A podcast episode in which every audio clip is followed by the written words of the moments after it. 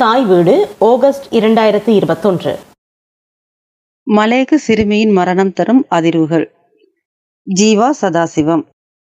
ஆயிரத்தி தொள்ளாயிரத்தி எண்பத்தி மூன்றாம் ஆண்டுக்கு பின்னர் ஜூலை மாதத்தை இலங்கையில் கருப்பு ஜூலை என விழித்து வரும் நிலையில் ரெண்டாயிரத்தி இருபத்தி ஒன்று ஜூலையில் கொரோனாவினால் மக்கள் பொருளாதார ரீதியாக மிகவும் பின்தள்ளப்பட்டு வாழ்வாதாரத்தை இழந்து காணப்படும் இந்த சூழலில் பெண்கள் சிறுவர்களுக்கு எதிரான வன்முறைகள் அதிகரித்து கருப்பு ஜூலைக்கு இன்னும் ஒரு பரிமாணத்தை கொடுத்துள்ளது எனலாம்.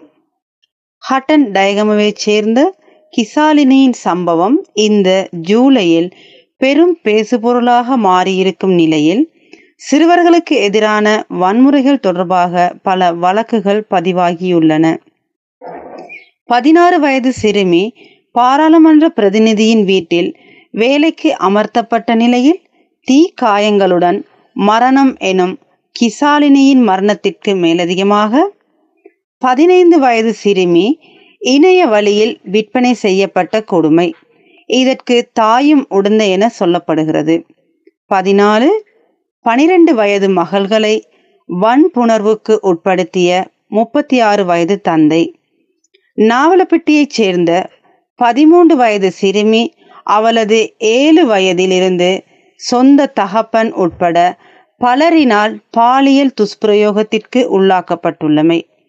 கம்பகாவில் பதிமூன்று வயது சிறுமியை துஷ்பிரயோகம் செய்த குற்றத்திற்காக ஒரு விகாரையின் தலைமை துறவி உட்பட நான்கு நபர்கள் கைது செய்யப்பட்டு அவர்கள் அனைவரும் தடுத்து வைக்கப்பட்டுள்ளமை. மட்டக்களப்பு மாவட்டத்தில் கடந்த ஆறு மாதங்களில் பதினாறு சிறுவர்கள் மீது பாலியல் துஷ்பிரயோகம் இடம்பெற்றுள்ளதாக தெரிவிக்கப்படுகின்றமை. மேலும் அறுபத்தி மூன்று சிறுவர்களுக்கு எதிராக வன்முறை சம்பவங்கள் பற்றி பனிரெண்டு மாவட்டத்திலுள்ள போலீஸ் நிலையங்களில் முறைப்பாடுகள் கிடைக்கப்பெற்றுள்ளதாக போலீஸ் உயர் அதிகாரி ஒருவர் தெரிவித்ததாக தேசிய சிறுவர் பாதுகாப்பு அதிகார சபை விடுத்துள்ள ஊடக அறிக்கை குறிப்பிட்டுள்ளது. இவை அனைத்தும் இலங்கையில் ஜூலை மாதத்தில் இடம்பெற்ற சம்பவங்கள். அத்துடன் கடந்த ஆறு மாதங்களில் சிறுவர்களுக்கு எதிரான செயற்பாடுகள் தொடர்பில் நாலாயிரத்தி எழுநூற்றி நாற்பது முறைப்பாடுகள் கிடைக்கப்பெற்றுள்ளதாகவும் தேசிய சிறுவர்கள் பாதுகாப்பு அதிகார சபை தெரிவித்துள்ளது. இந்த இரண்டாயிரத்தி இருபத்தி ஒன்று ஜூலை ஆயிரத்தி தொள்ளாயிரத்தி எண்பத்தி மூன்றை போன்ற மறக்க முடியாத அளவிற்கு மனதில் வடுவை ஏற்படுத்திவிட்ட சம்பவமாக கிசாலினி என்ற இளம் மலேக சிறுமியின் மரணம் அதிர்வை ஏற்படுத்தியுள்ளது. முன்னாள் அமைச்சரும் இந்நாள் பாராளுமன்ற உறுப்பினருமான ரிசாத் பதியுதீனின் வீட்டில் வீட்டு வேலைக்காக அமர்த்தப்பட்ட பதினாறு வயது சிறுமி திடீரென தீயினால் கருகிய சம்பவம் இலங்கையில் உள்ள பல்லின சமூக மட்டத்தில் பெரும் அதிர்ச்சி அலையை ஏற்படுத்தியுள்ளது. இதன் நீட்சியாக சமூக வலைத்தளங்களின் ஊடாகவும் நேரடியாகவும் தொடர் போராட்டங்கள் கருத்து பகிர்வுகள் என பல வழிகளில் எதிர்ப்பு ஆர்ப்பாட்டங்கள் தொடர்ந்த வண்ணம் உள்ளன. இது சமூக பிரச்சனைக்கான போராட்டமா?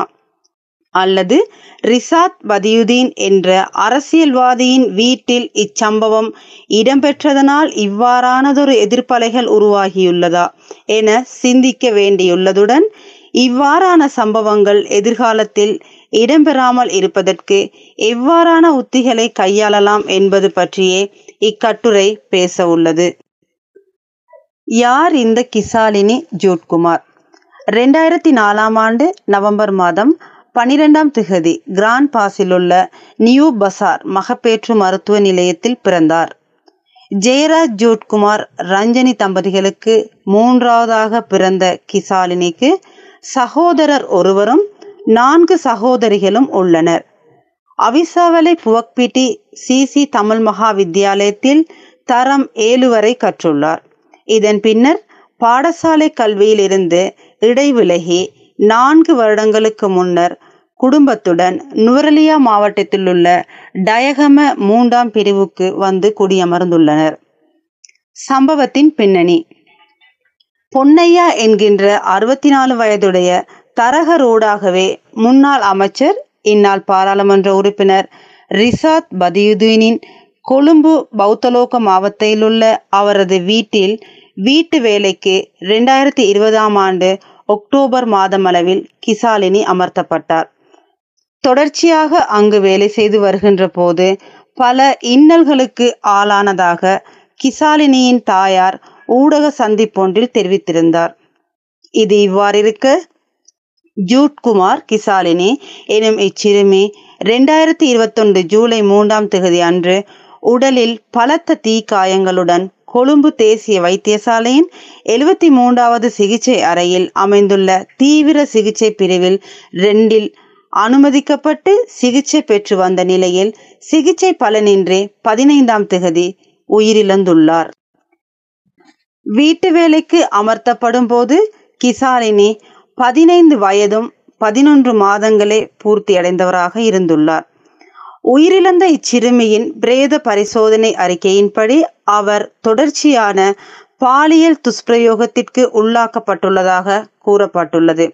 இச்சம்பவம் தொடர்பில் தீவிர விசாரணைகள் இடம்பெற்று வருகின்ற நிலையில் நாடளாவிய ரீதியில் போராட்டங்களும் வலுப்பெறுகின்றன. தேசிய சிறுவர் பாதுகாப்பு அதிகார சபையின் எச்சரிக்கை. கொழும்பிலுள்ள சில செல்வந்தர்களின் வீடுகளில் பணியாளர்களாக சிறார்கள் வேலைக்கு அமர்த்தப்பட்டுள்ளமை தொடர்பில் தகவல் கிடைத்துள்ளதாக தேசிய சிறுவர் பாதுகாப்பு அதிகார சபை தெரிவிக்கின்றது. எதிர்வரும் தினங்களில் இவ்வாறான வீடுகளை சோதனைக்கு உட்படுத்த உள்ளதாகவும் இவ்வாறு சிறார்களை வேலைக்கு அமர்த்தியுள்ள வீடுகளின் உரிமையாளர்களை கைது செய்வதற்கான நடவடிக்கைகள் எடுக்கப்படும் எனவும் அதிகார சபையின் தலைவர் கலாநிதி முதித்த வித்தான பத்திரன தெரிவிக்கின்றார். மேற்படி சபை ஆயிரத்தி தொள்ளாயிரத்தி தொண்ணூத்தி எட்டாம் ஆண்டு உருவாக்கப்பட்டது. இதற்கு பின்னரான சுமார் இரண்டு தசாப்த கால பகுதியில் இவ்வாறான சம்பவங்கள் ஆயிரக்கணக்காக இடம்பெற்றுள்ள நிலையிலும் இச்சபை இதுவரை நிரந்தரமாக என்ன தீர்வை பெற்றுக் கொடுத்துள்ளது என்ற கேள்வியும் எழாமல் இல்லை. ஊடகங்கள். தேசிய ஊடகங்கள் உட்பட சமூக வலைத்தளங்களில் கடந்த பதினைந்தாம் திகதி முதல் இக்கட்டுரை எழுதும் வரை கிசாலினி பற்றிய செய்திகளும் கட்டுரைகளும் எதிர்ப்பு ஆர்ப்பாட்டங்களும் நிறைந்த புகைப்படங்கள் என விதவிதமாக வலம் வந்து கொண்டிருக்கின்றன. இங்கே ஊடகங்களும் சமூக ஊடகங்களும் மாத்திரம் நீதிபதிகளாகாது. உண்மையான நீதி நிலைநாட்டப்பட வேண்டும் என்பதே பலரது எதிர்பார்ப்பும் கூட. இவ்வாறான சம்பவங்கள் இடம்பெறும் போது ஊடகங்கள் பொறுப்பு வாய்ந்ததாகவும் எத்திக்ஸ் என சொல்லப்படுகின்ற ஒழுக்க கோவைக்கு உட்பட்டதாகவும் இருக்க வேண்டும். ஆனால் சில ஊடகங்கள் இச்சம்பவத்தை பலவாறு திரிபுபடுத்தி எல்லை மீறி தங்களின் வக்கிரமான எண்ண கிடக்குகளை கொட்டி தீர்த்தது.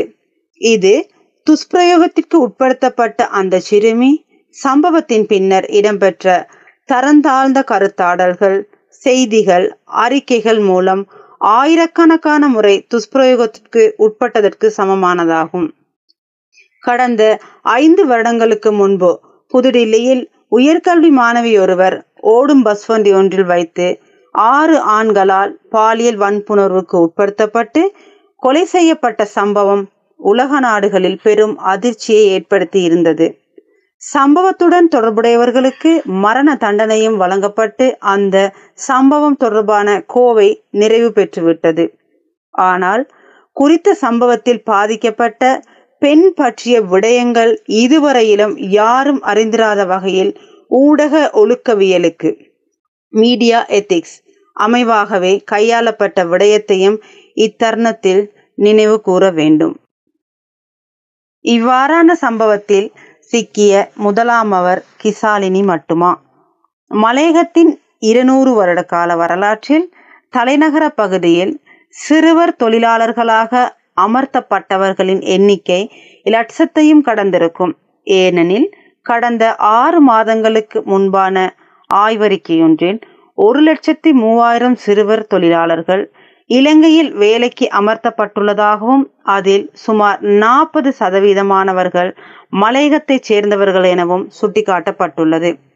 இந்த கட்டுரையாளர்களுக்கு ஊடகவியலாளராக தலைநகரில் பணியாற்றிய ஒரு தசாப்த காலத்தில் மலையகத்திலிருந்து வீட்டு வேலைக்காக செல்பவர்களையும் அவர்கள் அங்கு அனுபவிக்கும் சித்திரவதைகள் பற்றியும் அறிந்து கொண்ட அனுபவம் உண்டு.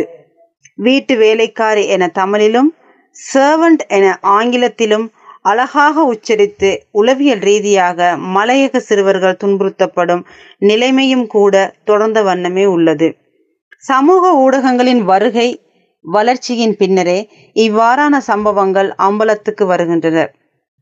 திரைமறைவில் இடம்பெற்று முடிந்த சம்பவங்கள் எத்தனையோ? கிசாரணிக்கு முன்பாக மலையகத்திலிருந்து வீட்டு தொழிலுக்காக தலைநகருக்கு சென்ற அர்ச்சுனன் லிங்கேஸ்வரன் கிருஷ்ணவேணி சுமதி ஜீவராணி நந்தினி குமுதினி போன்றவர்கள் சடலங்களாக வீடு திரும்பியமையும் நினைவு கூறத்தக்கது.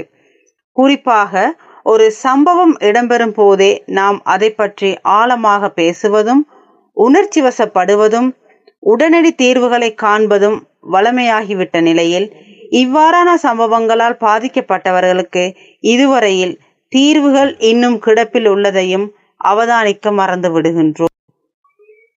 தரகர்கள். மலையக சமூகத்திற்கு தரகர் என்ற பதம் புதியதொன்றல்ல.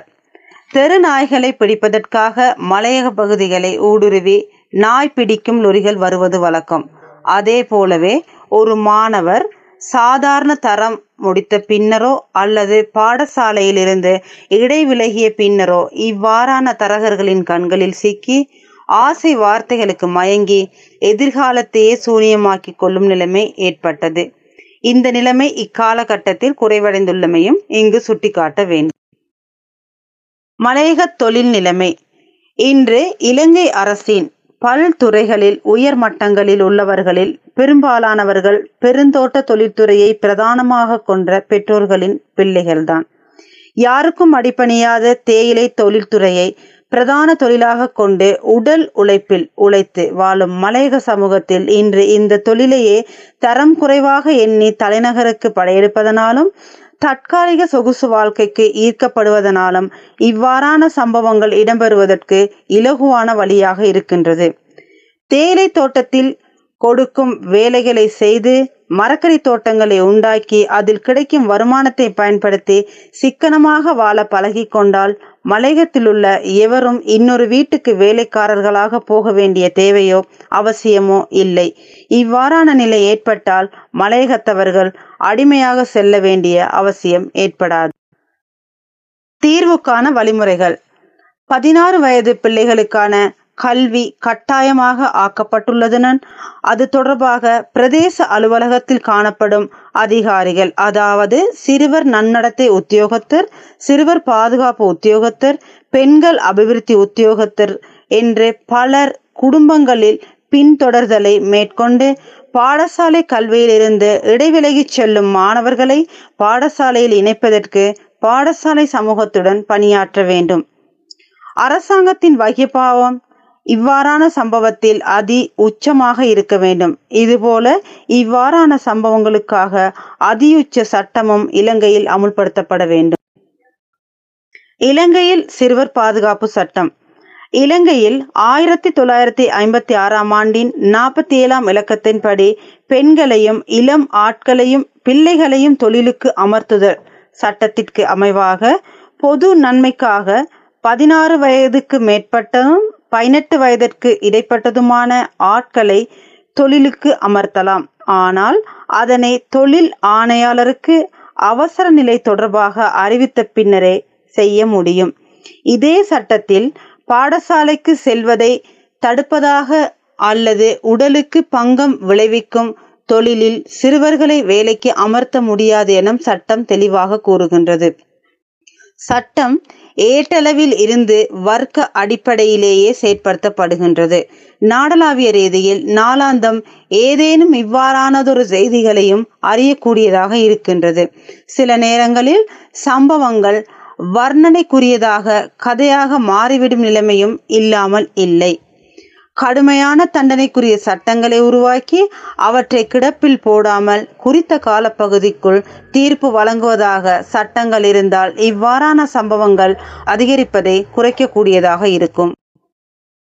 உரிய பொறிமுறைகளை உருவாக்கி நீதித்துறை சார்ந்த கட்டமைப்பில் சிறுவர்கள் சார்ந்து கையாளப்படும் வழக்குகளை காலதாமதம் இல்லாமல் விரைவாக விசாரணைகளை மேற்கொண்டு தண்டனைகளை வழங்கக்கூடிய செயல்முறைகளை கொண்டு வர வேண்டும். துரிதப்படுத்தப்பட்ட செயல்முறையை நடைமுறைப்படுத்தி விரைவாக நீதியை பெற்றுக்கொள்வதற்கு உதவ வேண்டும். இவ்வாறு செய்தால் மாத்திரமே சிறுவர் துஷ்பிரயோகத்தையும் அவர்களுக்கு எதிரான வன்முறைகளையும் இலங்கையில் குறைக்க முடியும் என தேசிய சிறுவர் பாதுகாப்பு அதிகார சபை தெரிவித்துள்ளமையும் இங்கு சுட்டிக்காட்டத்தக்கது. மலையகத்தை பொறுத்தவரையில் வீட்டு வேலைகளுக்கு பிள்ளைகள் ஏன் அமர்த்தப்பட வேண்டும் என்று தோட்ட வாரியாக குறித்த பகுதிக்கு பொறுப்பான சிறுவர் அபிவிருத்தி உத்தியோகத்தர்கள் கிராம சேவக உத்தியோகத்தர்கள் பிரதேச சபை உத்தியோகத்தர்கள் பிரதேச செயலகம் மாவட்ட செயலக அதிகாரிகள் இணைந்து ஆராய வேண்டும். இதன் போது கிடைக்கப்பெறும் பதில்களுக்கு அமைவாக அதற்கான தீர்வுகளை ஏனைய உயர் மட்டங்களுடன் கலந்துரையாடி உரிய தீர்வினை பெற்றுக் கொடுக்க முன்வர வேண்டும்.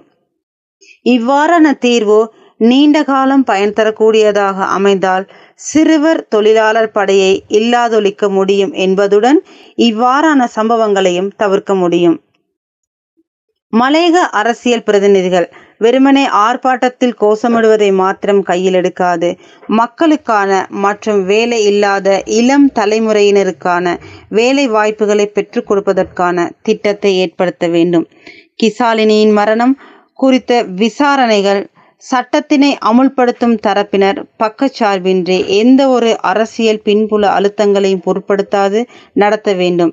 இதன் மூலம் கிடைக்கும் நீதியானது பல கிசாலினிகளின் துஷ்பிரயோகத்திற்கு முற்றுப்புள்ளி வைக்கின்ற ஒன்றாகவே அமைய வேண்டும்.